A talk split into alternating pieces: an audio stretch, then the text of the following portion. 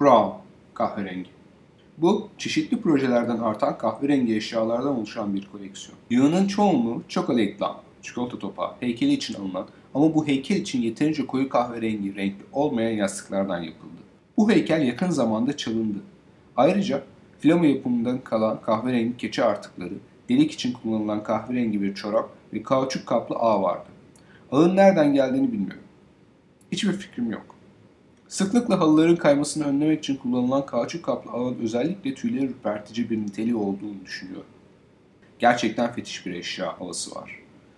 Ben çocukken annemin kadınlara özgü hijyen sırlarını sakladığı çekmeceyi bulmuştum. Kauçuk eşyalar beni büyülemişti. Tozlu, kırmızı renkli bir vajinal duş torbası olduğunu hatırlıyorum. Bu kauçuk kaplı ağ özellikle sapkın çünkü et renginde. En azından beyaz insan eti. Ayrıca bir de sahte ağaç damarı kahverengisinde yalnızca çalışanlar yazılı tabela var. Frank Gehry enstalasyonunda kullanmak için bunlardan farklı tarzlarda çok sayıda almıştım. Bu kullanılmadı. Çok ucuz görünüyordu.